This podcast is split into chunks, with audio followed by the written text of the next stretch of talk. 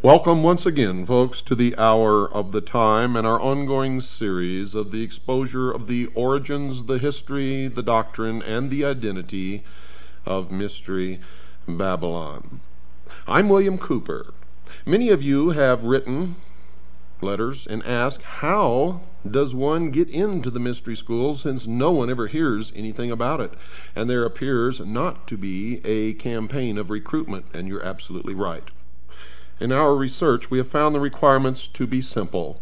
Be of sound mind and body, have a sincere desire to be illumined, and simply knock upon the door.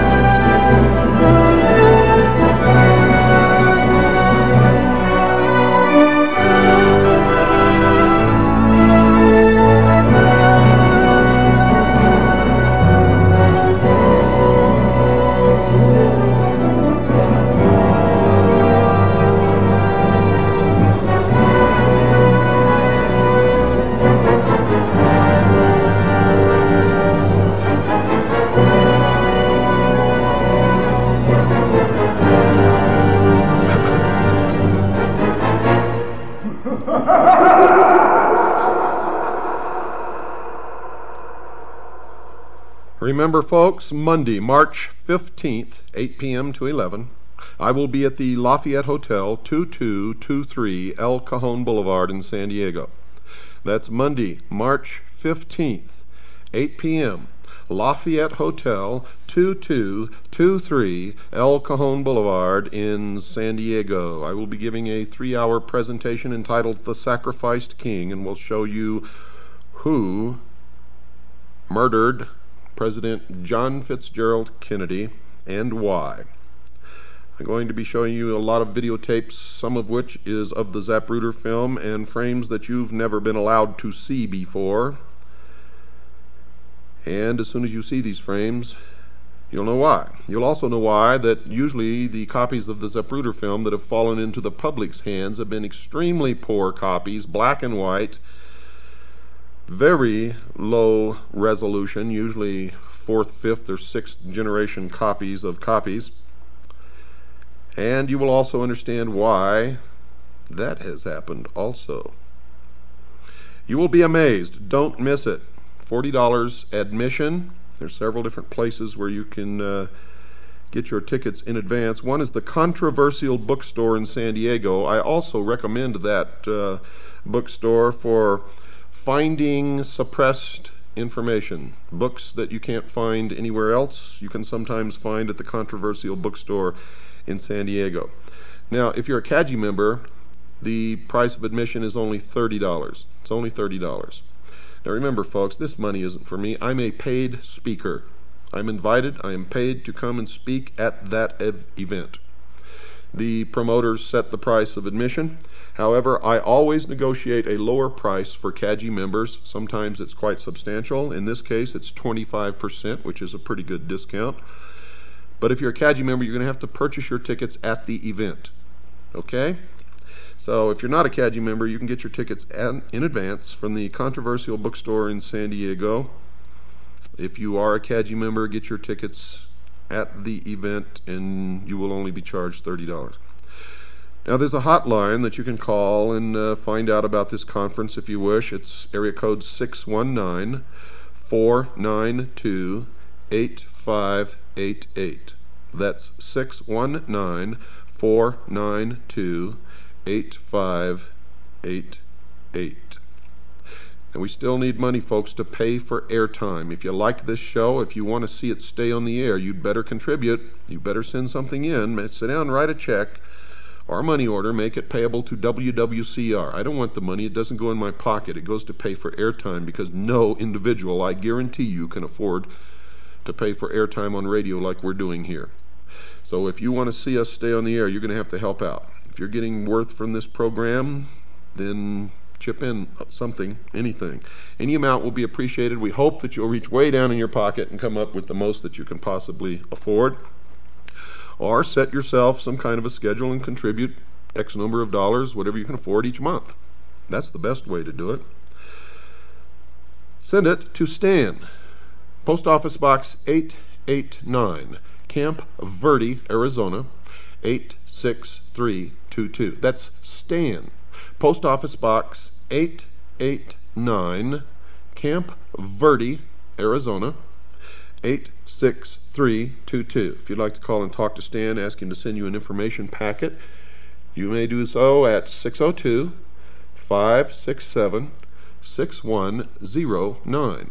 That's six oh two, five six seven, six one oh nine. Now, recently the telephone company was doing something with a buried cable um, up in the mountains, and it was really messing everything up, and some of you called and it said that Stan's number was no longer in service. Uh, it's not true, folks. The number is good. You can call Stan and talk to him. Uh, he gets a lot of calls, so if it's busy, just call back at a later time and you'll usually get through. Please call him during the normal waking hours, not late at night. Uh, Stan and Elma are getting up there in age, and uh, they like their sleep. They're wonderful people. You'll enjoy talking to Stan, and he will send you a packet of information and answer your questions uh, to the best of his ability. If you'd like for me to come and speak in your area, call Stan, talk to him. He'll tell you what it takes to get me there, and uh, it's not difficult, folks, I can assure you. Now, also, we need more C A J I members. The bigger our base of intelligence gathering, the more intelligence we can gather. It just makes sense. Right now, we have a C A J I member attending a press conference with the vice president. That's how powerful our press credentials are. They're real. This is no joke, folks. When you get C A J I press credentials, they're real. It's not a joke. It's not some Looney Tune thing like the Captain Midnight decoder ring. No, this is a real, a real news and commentary program. We have real press credentials. We put out a real newsletter. Soon we hope to be a newspaper. This is no joke. When you join C A J I, you're expected to gather intelligence, information, news. If you'd like to join C A J I, send forty-five dollars to Stan at the address we've already given, Post Office Box eight eighty-nine, Camp Verde, Arizona, eight six three two two. Or give him a call, six oh two, five six seven, six one oh nine. Now, if you're unsure about all this, just ask him for a packet of information, and he'll be happy to send it to you. Well, to continue, remember that the first religion in the world was the religion of the worship of the heavens. And man eventually came to recognize the sun as the representation of the power and the ability of the hidden God of the universe, the invisible God of the universe, the all-powerful creator of everything. But man, as he gained his intellectual ability, began to look toward himself, toward the intellect, as that God and the sun, the representation of what used to be the invisible God of the universe, then became the representation of the intellect, the light, Lucifer. And man began to worship the Luciferian philosophy. He believed, these people who call themselves the guardians of the secrets of the ages, and still believe, that man was held prisoner in the Garden of Eden by an unjust, vindictive, and very cruel God, the God of the Bible, and that he was set free from the bonds of ignorance through the gift of intellect given to him by Lucifer through his agent Satan. Now, many people believe that Lucifer and Satan are the same individual entity, and they may be. I don't know the answer to that. I just know what the mystery schools believe, and I know what I personally believe, and what I personally believe doesn't have any bearing on anything. Knowledge, the truth, is what counts, and that's what we're trying to get to the bottom of here. Now, eventually, this philosophy of worshiping, worshiping the intellect, or wisdom, or the mind, became known as Gnosticism, and the followers of Gnosticism began to be known as the Gnostics. An extraordinary number, folks, of exceedingly bizarre talismans and inscribed stones bear witness to the power of the secret Gnostic organizations, which flourished in various forms during the few centuries immediately before and after the rise of Christianity in the Middle East. You see, one of the oddest emblems of these schools was the figure of Abraxas. Now, that's a human body clothed in a Roman soldier's garb, wielding a battle axe as if threatening an enemy. Now, in its left hand, it carried an elliptical shield upon which the words of power I A O and Saboath were sometimes written. The head of this fearsome being was that of a cock with open beak. Now, that symbolized the rising of the morning sun, because the cock crows with the sunrise.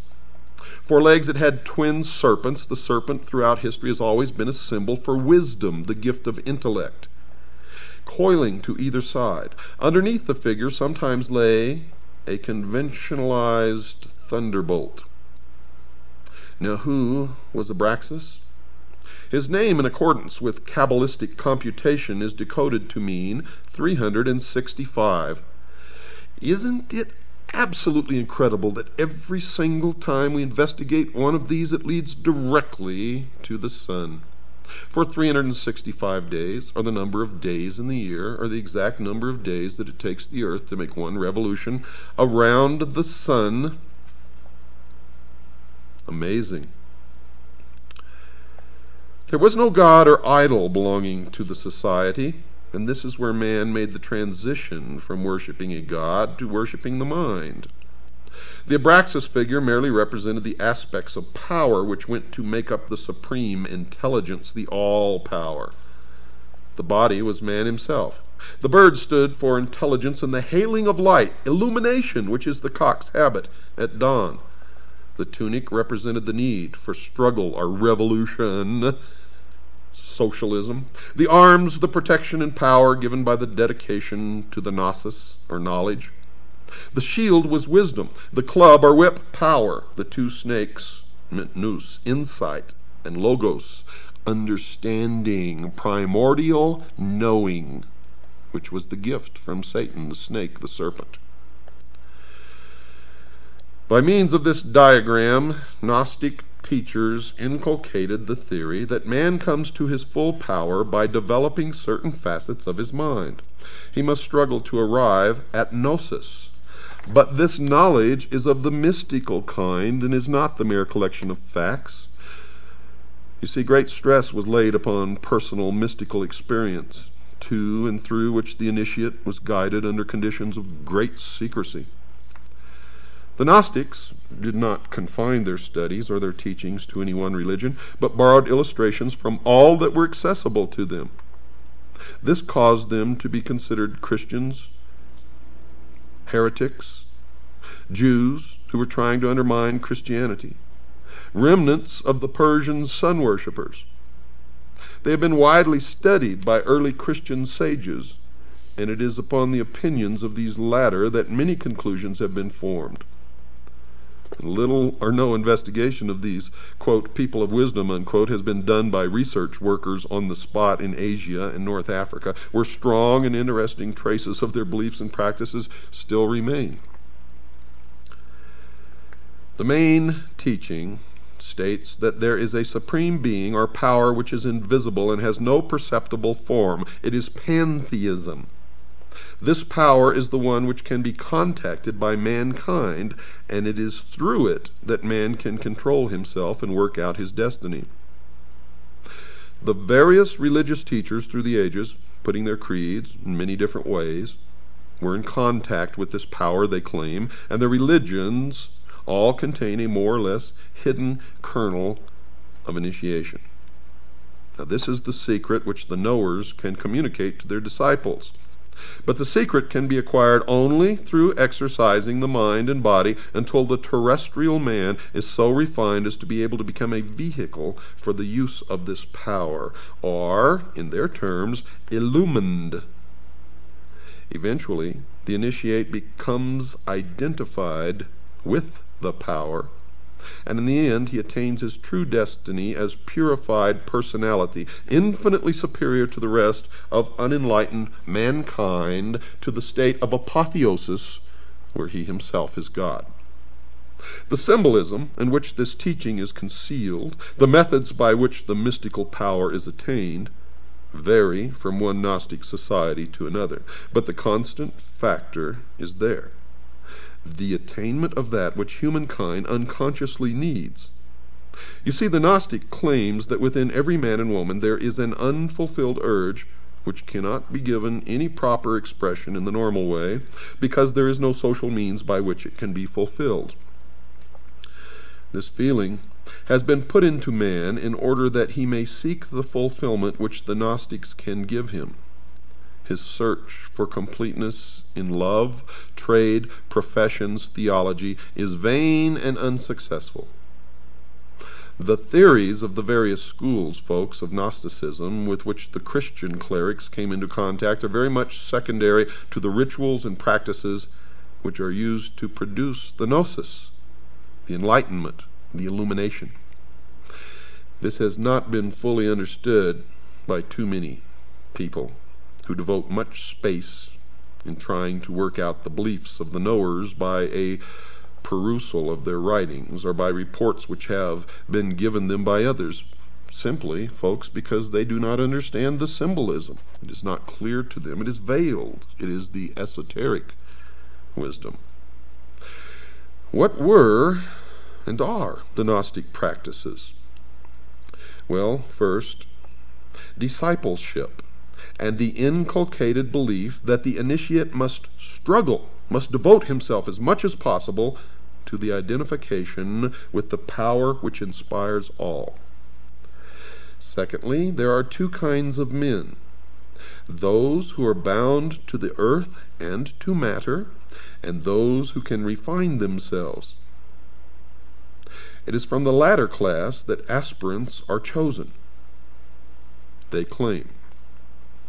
In every instance that we've investigated, they may choose them from the latter class, but they all end up in the first. Thirdly, the methods by which the divine illumination may come are many and varied, and it is the province of the teacher to choose which path he will give to his disciple to follow. Some Gnostics believe that frenzy and excitement would produce the necessary liberation of the mind from the fetters of the body. Remember the Sphinx? Others consider that this could be done best by fasting and meditation. Present-day Gnostic practice in the East has it that different methods suit different temperaments. And this could be one cause for the historical confusion as to which branch of heretics practiced what. The Gnostics believed themselves to be intellectual aristocrats.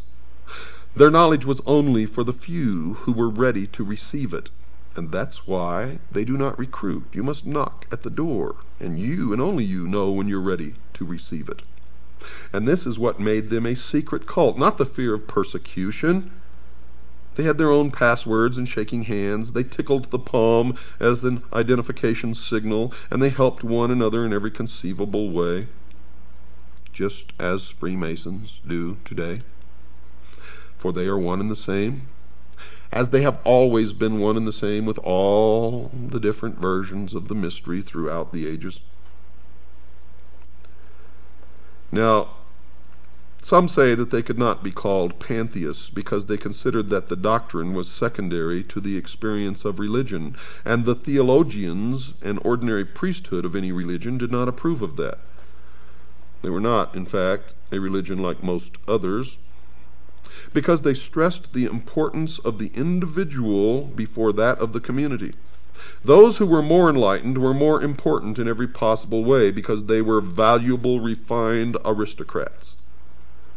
At the same time, they taught that providing the well-being of the Gnostics was assured. So was that of the community at large. And this meant that they could subscribe to the outward doctrines of any religion and could continue to operate under many different political religious systems.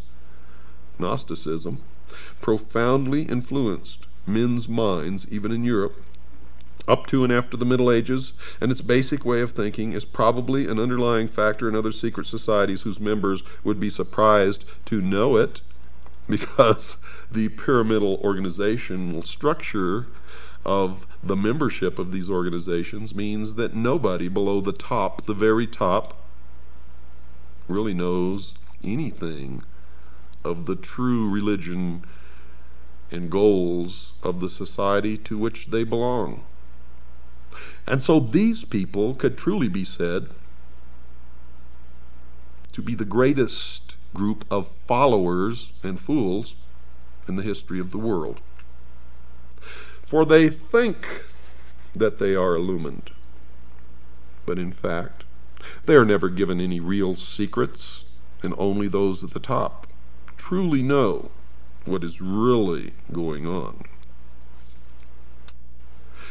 Terrible obscenities and other crimes have been laid at the door of the Gnostics by the early ecclesiastical writers, although there is little doubt that some of them did believe in mass, mass ecstasy.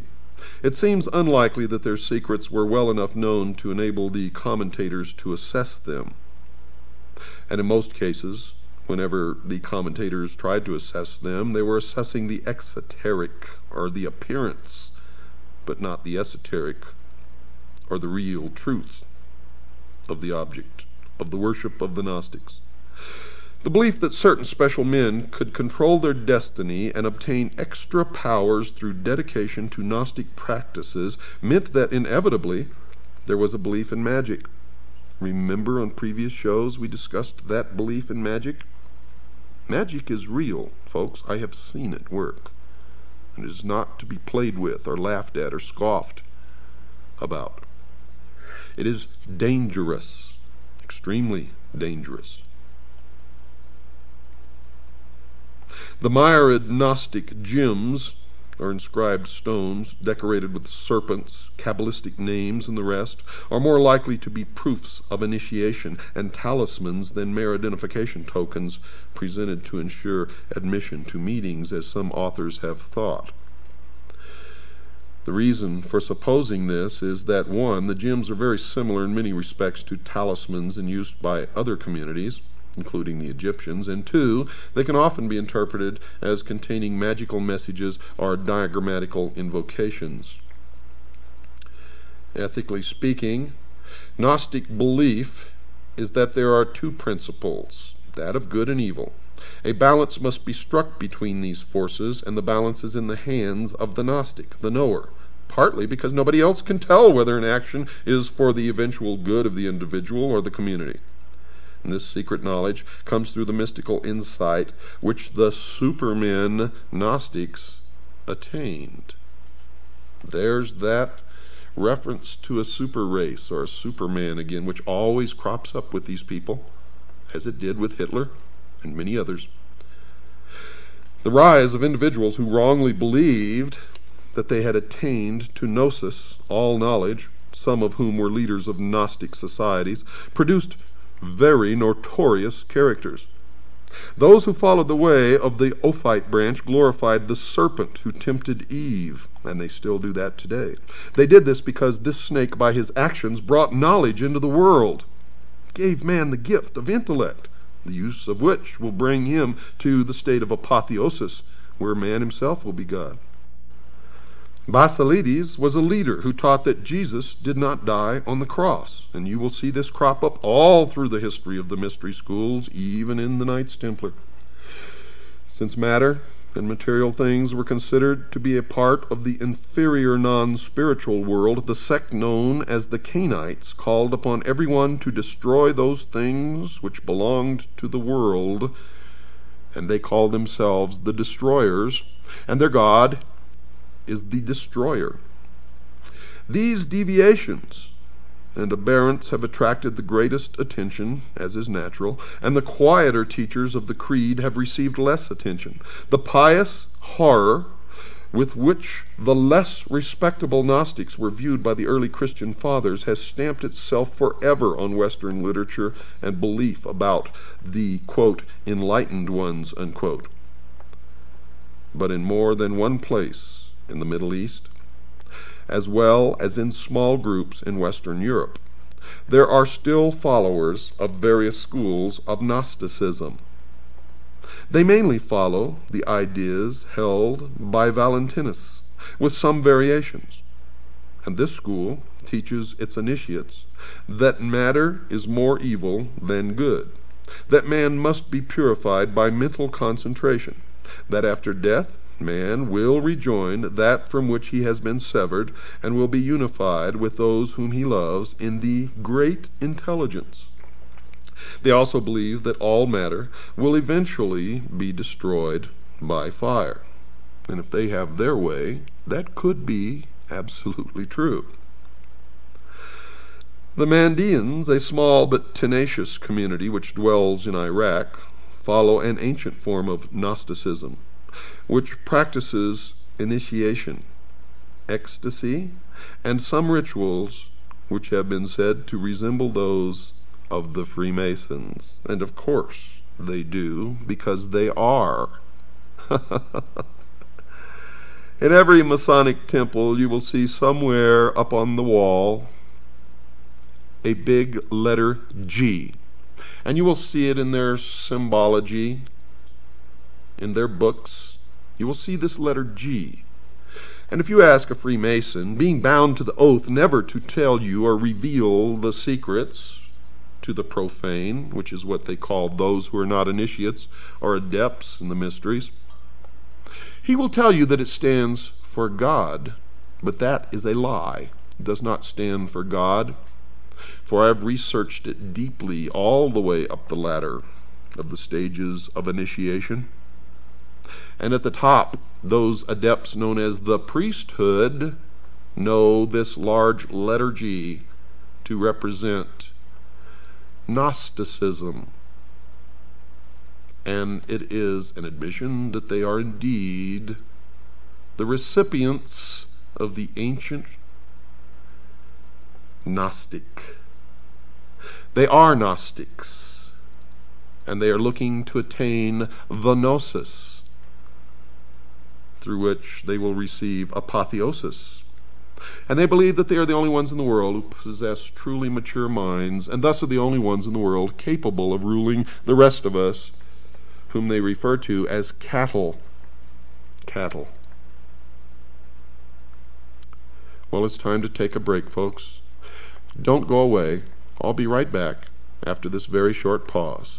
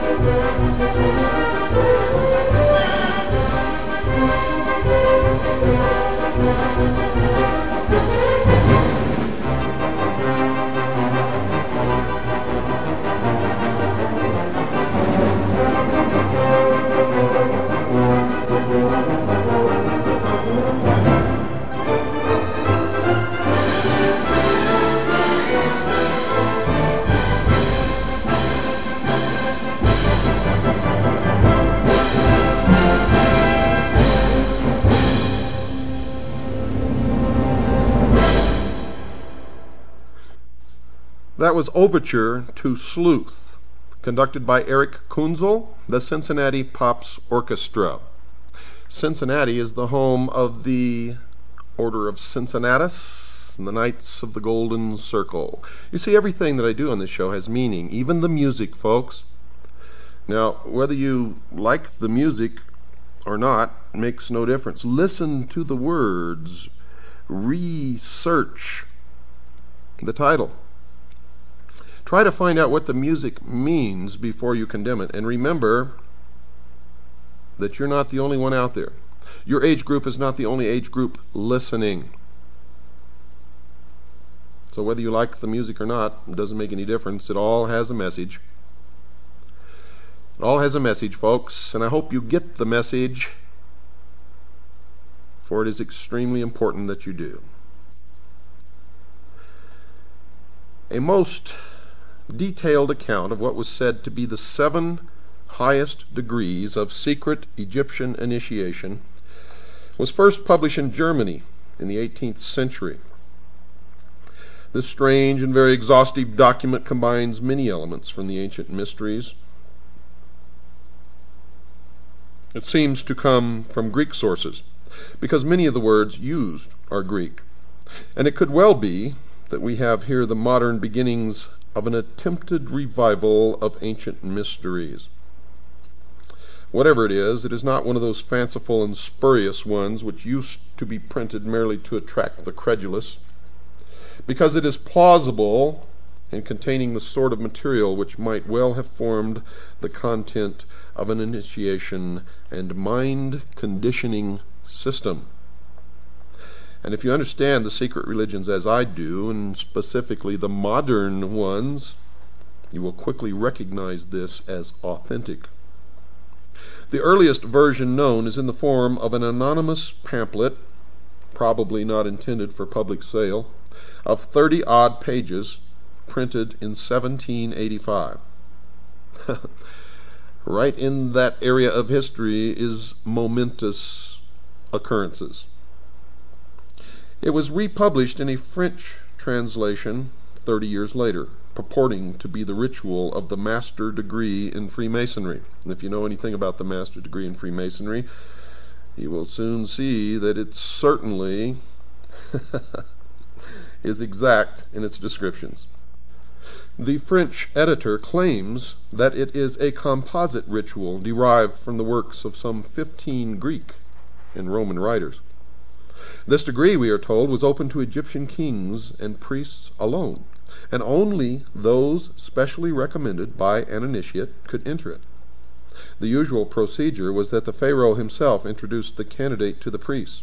By them he was sent from Heliopolis, the city of the sun, and you'll never escape from the sun when you're studying the mysteries, to the Memphis priests. From there he went to Thebes. He was circumcised, forbidden to eat poultry or fish, and generally had to abstain from wine.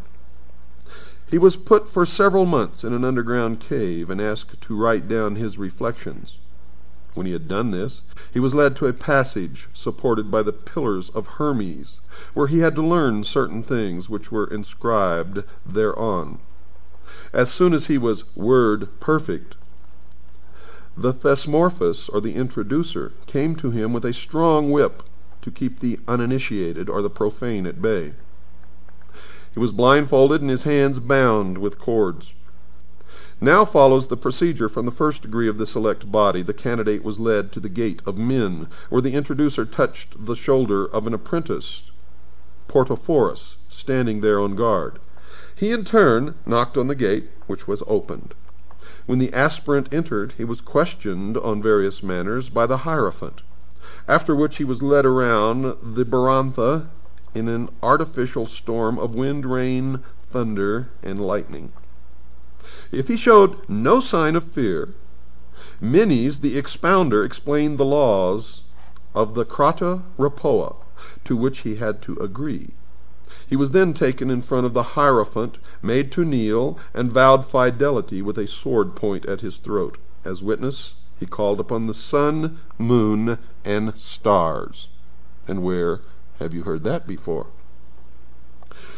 His eyes were then unbandaged, and he was placed between two spare pillars called battlees, where lay a ladder of seven steps, behind which were eight doors of different metals of gradually increasing purity.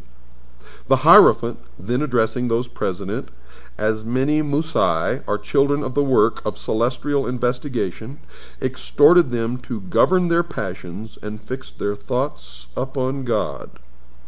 Now the sun, the moon, and the stars, you should know by now, represent the doctrine, the church, and the initiates. The sun, of course, is the doctrine, the moon is the church, and the stars are the body of initiates, are the thousand points of light. The candidate was taught, folks, that the latter symbolized the wanderings of the soul. He was told the causes of wind, thunder, and lightning, and given other valuable information, such as medical lore. He was given the password of recognition of this degree, which was, and I spell it because I don't know the correct pronunciation, A M O U N, meaning secrecy. He was taught a grip, given a pyramidal cap, and an apron called Xylon. Around his neck was a collar, and he wore no other clothes. His duty was to guard the gate of men in his turn. The Portophorus was now able, after showing his devotion, to proceed to the second degree. Following a prolonged fast, he was taken into a dark chamber called Endymion, the Invitation Grotto. He was now of the degree of Neochorus. Handsome women brought him dainty food. They were the wives of the priest, who endeavored to excite his love. If he resisted these advances, he was further lectured by the master of ceremonies, and led into an assembly, where the stolista, or water-bearer, poured water over him. Then a living serpent was thrown at him. The whole room was full of snakes to test his courage. He was then led to two high pillars, between which stood a griffin driving a wheel before him. The pillars symbolized east and west, the griffin, the sun, and the wheel of four spokes, the four seasons. He was taught the use of the level and instructed in geometry and architecture. He received a rod entwined by serpents, and that rod is still used today by the medical community. It's called the caduceus.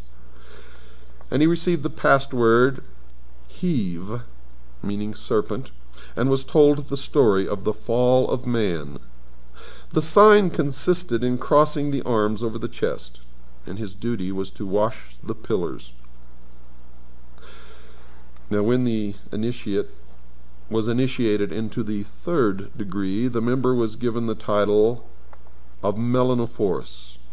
He was led to an anteroom over whose door was written, Gate of Death. The room was full of copies of embalmed bodies and coffins. Here, too, were a number of dissectors, embalmers, and so on. In the center stood the coffin of Osiris. The Melanophorus was asked if he had had a hand in the assassination of his master. On his denying the question, he was seized by two Tapaxites, are men who buried the dead, and led into a hall where he found all the other Melanophores clothed in black. The king himself, who always was present on these occasions, addressed him in an apparently friendly way, begging him, if he did not feel courage enough to undergo the test now to be applied to him, to accept the golden crown he was offering him. Well, he had already been coached to refuse the crown and tread it underfoot.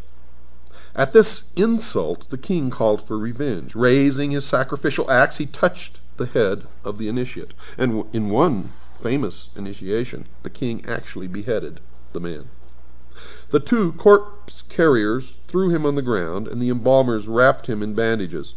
All who were present wept. Now he was led to a gate over which was written, Sanctuary of the Spirits. Now the initiate was not supposed to be beheaded in that one famous initiation, and I don't know what they chalked that up to. Now, standing before the gate, the initiate waited. On its being opened, thunder and lightning struck the apparently dead man. Charon received him as a spirit into his boat and carried him to the judges of Hades. Pluto sat on his judgment seat, while Rhadamanthus and Minos, as well as Aethon, Nicias, Alastor, and Orpheus, stood beside him. Very severe questions were put to him as to his former life, and finally he was sentenced to remain in these subterranean vaults. Now remember, this is an, in an initiation, which sometimes lasts for months and even years. The bandages were removed, and he was told never to desire blood, never to leave a corpse unburied, and to believe in the resurrection of the dead and the judgment to come. Now remember, this is long centuries before Christianity. He was taught coffin decoration and the peculiar hierogrammatical script. The sign was an embrace to express the days of wrath. He was kept in these underground chambers until thought fit to proceed to a higher degree. These, quote, days of wrath, unquote, generally lasted for a year and a half, until the initiate was ready for promotion to the fourth degree. The Battle of the Shades. He was handed a sword and a shield and taken through dark passages. He met certain persons presenting a frightful appearance, carrying torches and serpents. He was attacked with the cry of Panis. He defended himself bravely, but was always taken prisoner. His eyes were bandaged and a cord placed around his neck. Dragging him into a hall, the specters disappeared. He was led into the assembly of initiates and his eyes unbandaged. Before him he saw a magnificent hall decorated with beautiful paintings. The king and the highest dignitary, the demiurgos, were present. All were wearing their alidai, an Egyptian order composed of sapphires. Among those present were the secretary, the treasurer, and the master of feats. The orator made a speech congratulating the new member on his fortitude. He was given a drink called sais, which he drank to the dregs, and this was probably the ritual drink of honey or milk water, wine, and gruel, and perhaps some hypnotic drug.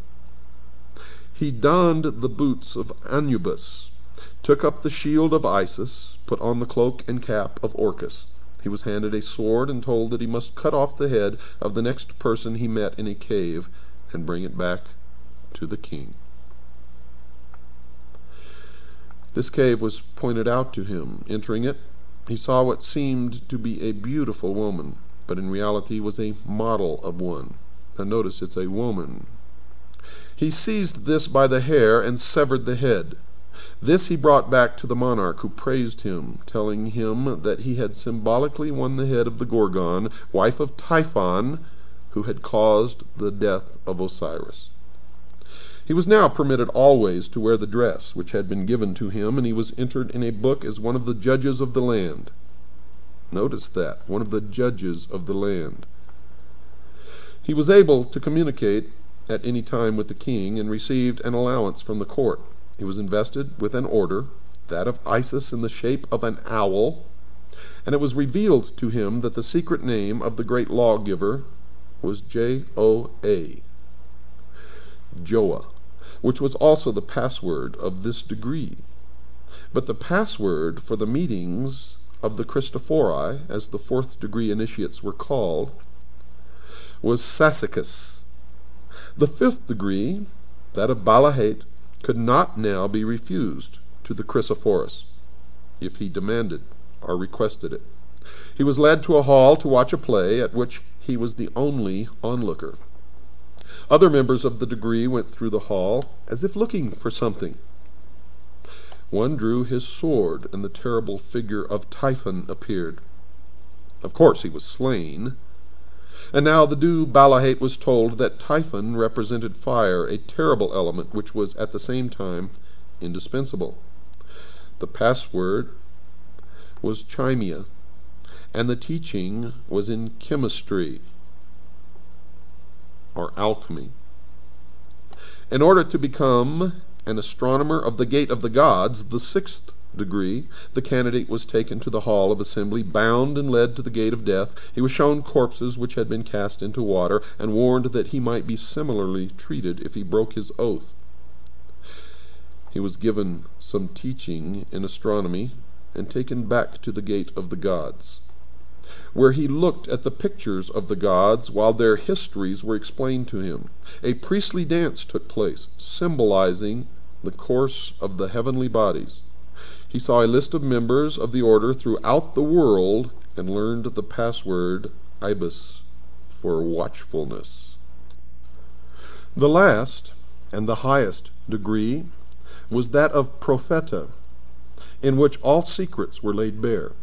It was conferred following public processions, and when the permission of the king and all the highest members had been obtained, the members secretly left the city by night, and retired to some houses built in a square and surrounded by pillars, by the sides of which were placed alternately a shield and a coffin, whose rooms were painted with representations of human life.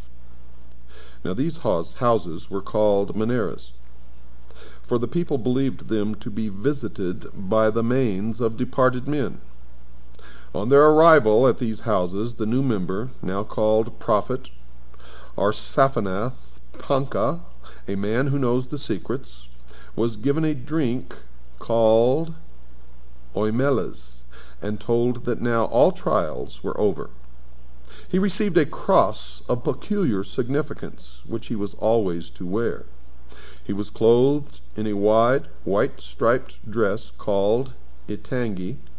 The usual sign was crossing his arms in his wide sleeves. He could peruse all the sacred books written in the Ammonite language. His greatest privilege was having a vote in the election of a king, and the password was Adan. These mystical societies always continued, and one of special interest is the powerful society in Afghanistan in ancient times called the Roshaniya, or Illuminated Ones. There are actually references to this mystical cult going all the way back through history to the House of Wisdom at Cairo. The major tenets of this cult were the abolition of private property, the elimination of religion, the elimination of nation-states, the belief that illumination emanated from the Supreme Being who desired a class of perfect men and women to carry out the organization and direction of the world, belief in a plan to reshape the social system of the world by first taking control of individual countries one by one, and the belief that after reaching the fourth degree one could communicate directly with the unknown supervisors who had imparted knowledge to initiates throughout the ages. The Roshaniya also called themselves the Order. Initiates took an oath that absolved them of all allegiance except to the Order, and stated, quote, "I bind myself to perpetual silence and unshaken loyalty and submission to the order. All humanity, which cannot identify itself by our secret sign, is our lawful prey." Unquote. The oath remains essentially the same to this day. The secret sign was to pass a hand over the forehead, palm inward, the countersign to hold the ear with the fingers and support the elbow and the cupped other hand. Does that sound familiar? If you sit in a courtroom in just about any city in this land, you will see those signs exchanged between lawyers and defendants and judges. And you will see that whenever that these signs are exchanged, whoever initiated the exchange will usually, in fact, most often does, win the court case. The order, of course, is the order of the quest, and the cult preached that there was no heaven, no hell, only a spirit state completely different from life as we know it. The spirit could continue to be powerful on earth through a member of the order, but only if the spirit had been itself a member of the order before its death. Thus, members of the order gained power from the spirits of the dead members. The Roshaniya took in travelers as initiates and then sent them on their way to found new chapters of the order, and they were called fellow travelers. You see this order as all before it, and all since, are socialists, communists. It is believed by some that the assassins were a branch of the Roshaniya, and branches of the Roshaniya are the Illuminated Ones, or the Illuminati exist and still exist everywhere. One of the rules was not to use the same name and never mention, quote, Illuminati, unquote. That rule is still in effect today, and it's probably the breaking of that rule that resulted in Adam Weishaupt's downfall. Remember, folks, that we have really only just begun, and you are just beginning to understand, although some of you may think that you already understand. I can assure you that maybe a very small minority of you really do. Most do not. We have a long way to go in this history, and in your own particular individual illumination. Oh, I just love it. I just love it, exposing these people who claim that they're doing everything for the benefit of mankind, who really have all the guilt for most of everything bad that has ever happened to mankind resting squarely upon their shoulders. Now, if you'd like a packet of information, if you'd like to know how to join C A J I, if you'd like to purchase my book, or if you'd like to donate to pay for the airtime of this show, make a check or money order out to W W C R, that's to pay for the airtime, and send it to Stan, along with your request for information and whatever else that you may wish. Send it to Stan, P O Box eight eighty-nine, Camp Verde, Arizona, eight six three two two. That's Stan, P O Box eight eighty-nine, Camp Verde, Arizona, eight six three two two. Or you can call Stan, talk to him on the phone. He's a really wonderful guy. You'll enjoy it. Call him at six oh two, five six seven, six one oh nine. That's six oh two, five six seven, six one oh nine. Next time, folks, we're going to talk about the old man of the mountain. And we're going to continue the history of the order through the ages. Good night, and God bless you all.